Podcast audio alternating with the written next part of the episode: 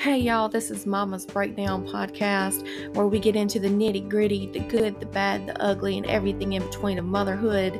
So, even on your worst days, Mama, you know that you are not alone.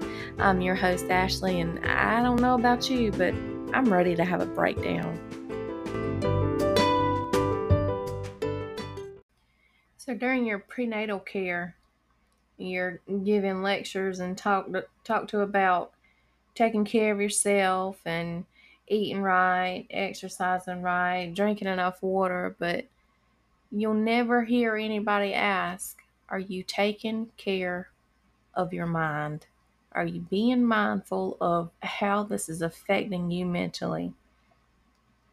Because 24 hours after birth, a woman's hormone level abruptly returns to normal, and that may contribute to postpartum depression. 50% uh, of women are with PPD are, are never detected. It is the most underdiagnosed complication from pregnancy in the United States. It's underdiagnosed because the only time that it's ever brought up during your pregnancy is at your six week postpartum check, where the doctor looks at you and says, How's your mental health? And all you've got to do is nod your head.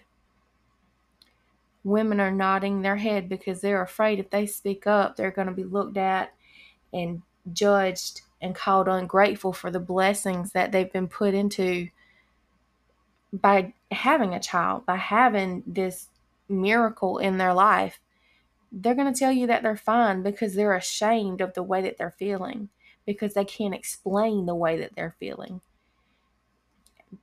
postpartum mental health should be more than just a simple single question at a six week checkup.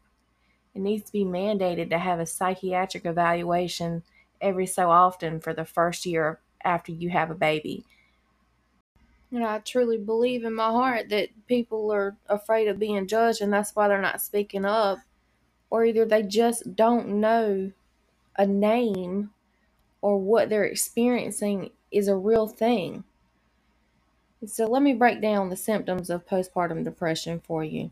The symptoms are going to include loss of appetite, insomnia, intense irritability or anger, overwhelming fatigue, loss of interest in sex, lack of joy in life, social withdrawal, severe mood swings, difficulty bonding with your baby, and thoughts of harming yourself or your baby. If you've got any of these thoughts, and you actually speak out to somebody and they have to they tell you that it's just the baby blues. The baby blues will go away in a couple of weeks. You'll be fine. Well here's what the baby blues are. Baby blues begin in the first few days following delivery and are typically gone about two weeks postpartum. Symptoms are mild and they include crying for no reason impatience and irritability restlessness anxiety sadness, mood changes, and poor concentration. There is a vast difference in the symptoms of postpartum depression and the baby blues. So if you feel like you're experiencing the depression symptoms and people are trying to convince you that it's just the baby blues and you're okay and nothing's wrong. And you've got this beautiful new baby to love on. You have nothing to be sad about. You've got everything right here that you could possibly need. Where'd they get their medical license from? Are they an md are they a psychiatrist? If you answered no to any of those you need to make a doctor's appointment you need to talk to somebody who knows how to recognize the difference between the two. Because it took me a year and four months to realize this wasn't something that I was going to get over by myself. It took me that long to realize I need help. And this is not something that I can just deal with and keep biting my tongue because I was getting angrier and angrier and angrier and sadder and sadder and sadder. And it was affecting my interaction with my child. So I had to speak up. I had to get help. And you know what? At the time, I felt like crap. I was embarrassed that I had to do it because I had wanted this child for so long. This was the child I thought that I would never have, that would never exist, that I had almost given up hope on, especially after October 2020. And here he was, living, breathing, my little twin, just running all over the place, living life, being happy. And I just couldn't be. So I asked my husband if we could afford it since I had left my job at 911. And he said, We'll find a way. It doesn't matter. If you need help, you need help. And since I reached out and I asked for it, I'm like a completely different person. Before that, I would never do this. I would never sit here in a room by myself in front of a microphone and talking about my experiences and trying trying to make every mama that I can realize that they don't have to feel alone like I did. They don't have to feel like they can't reach out to anybody, that they have to stay at home and cower in the corner and not tell anybody what they're thinking. They don't have to go out in public and fake a smile all day, every day. They don't have to pretend that they have the perfect life at home. Because if you don't, you don't. It's okay not to be okay, but it is definitely not okay to stay that way. And asking for help does not make you weak, it makes you a strong ass woman. It makes you a superhero, is what it does, because it'll change you for the absolute better. And that is speaking from experience, mama.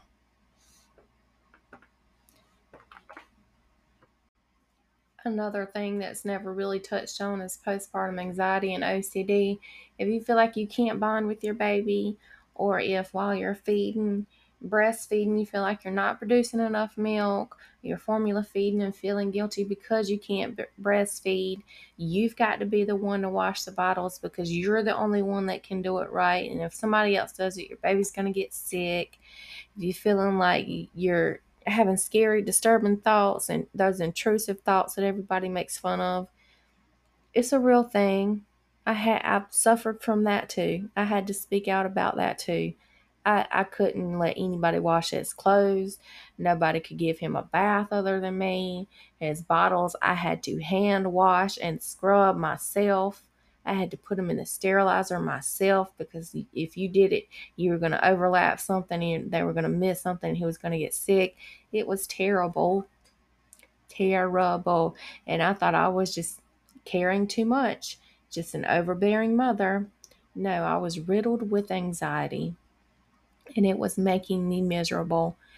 Having depression and anxiety before pregnancy and then having a pregnancy after loss that tripled that original anxiety and then having postpartum depression and anxiety it was hell y'all it was hell it was robbing me of my joy i could not find anything to be happy about i was constantly worried I couldn't sleep. And when I could sleep, it was only for a few minutes at a time because I had to sit up and make sure that he was still breathing. I had to sit up and make sure that he wasn't too hot. I had to sit up and make sure that he wasn't hungry and just not saying not not saying anything. Y'all, if my newborn could talk, I wouldn't be on this podcast. I'd be on a yacht somewhere, okay? but these feelings are valid. What you're feeling is valid. You are not doing too much. You are not crazy. You are not crazy. It is normal to feel this way. It is also normal to get help, to not feel this way so intensely. The longer you feel this way, the longer you're going to rob yourself of watching your child grow.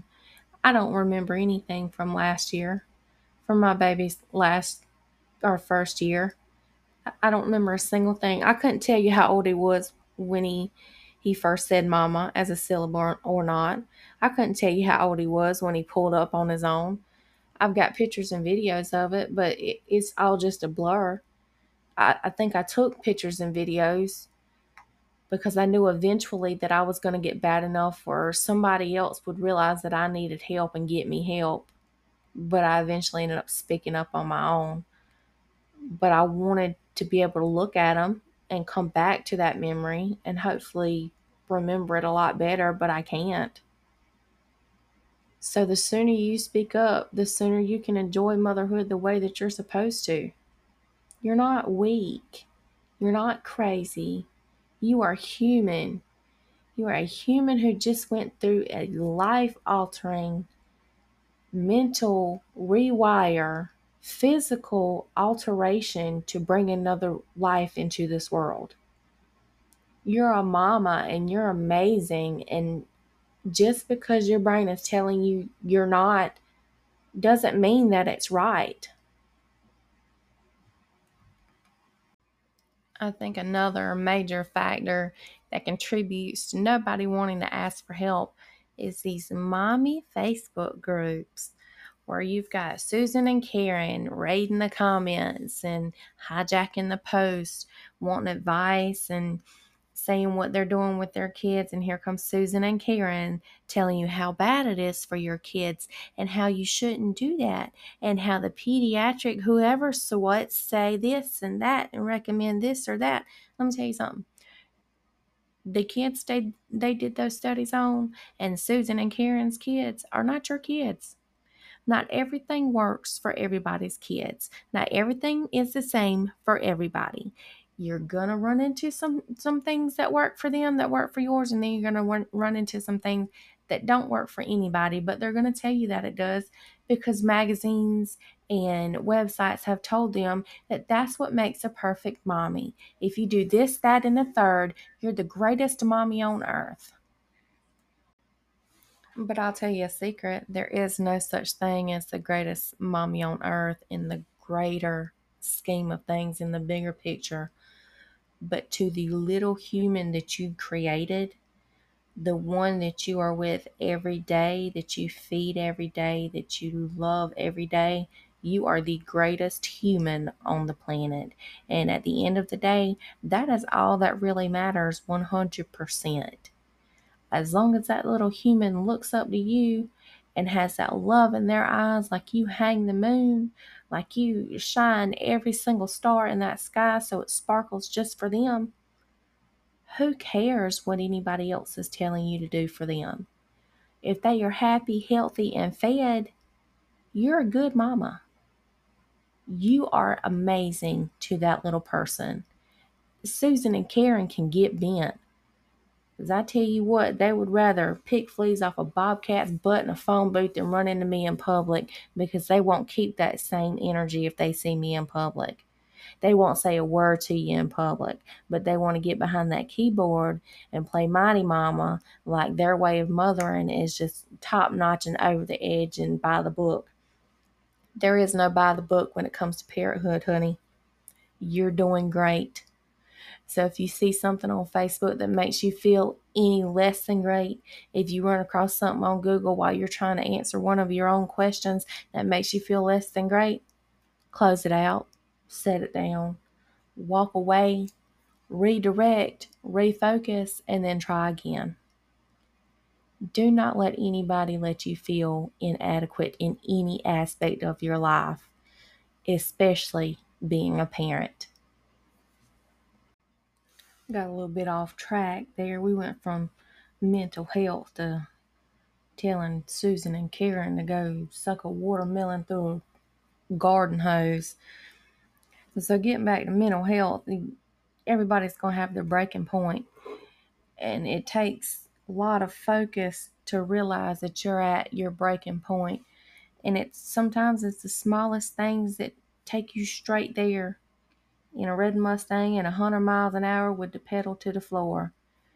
My breaking point was a complete and total blowout. I'm talking, there was brown poo all over my house, not just my child, all over my house because it every step we took we left a little bit behind us and when i got him cleaned up and i got the house cleaned up and i got me cleaned up and i cleaned out the diaper Genie i cried hysterically this happened at maybe 10 o'clock in the morning I cried till my husband got home at five o'clock that evening, or five thirty, whenever he came home. It was terrible, and that that was the point where I was like, you know what? When I get up tomorrow, I, I'm gonna find a way to change this. I cannot be sad anymore. My child deserves to have a happy mother. My child deserves to see me happy to be with him every day because I am, but I cannot feel it. And that's got to change. I think I've about dismantled everything that I know myself about postpartum mental health. I'm not going to really dive any, into anything I haven't experienced. I don't like to speak on things that I don't know anything about. Um, I do want to leave you with some things. If you are having a tough time, I just want you to know you're still you and you will get better. This is not your fault. You are a good mama. What you're going through is awful and your feelings are valid. You are loved and supported, and I am here for you no matter what. I can sit with you. You don't have to say a thing, but you aren't alone. Can it takes strength to get help. It really does. It takes a lot of strength to get help. So if you have anything that you need to talk about, talk to anybody that you feel like will listen. Anybody that you feel like will be your shoulder, your rock, that'll let you cry it out, that'll look at you and say, I know you're doing everything you can to get better. It's all in your hands, Mama.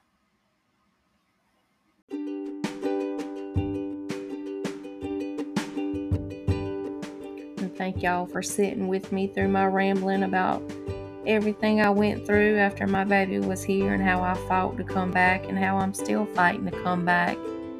Y'all keep coming back and hanging out with me. I'll dismantle everything I can to get you through motherhood, parenthood, whatever you're experiencing. If you've got a topic, question, concern about anything that you want me to cover, feel free to, to shoot me an email at mamasbreakdown23 at gmail.com, mamasbreakdown23 at gmail. I will gladly cover anything that you need me to. We'll see you next week, mamas. Until then, don't have a breakdown without me.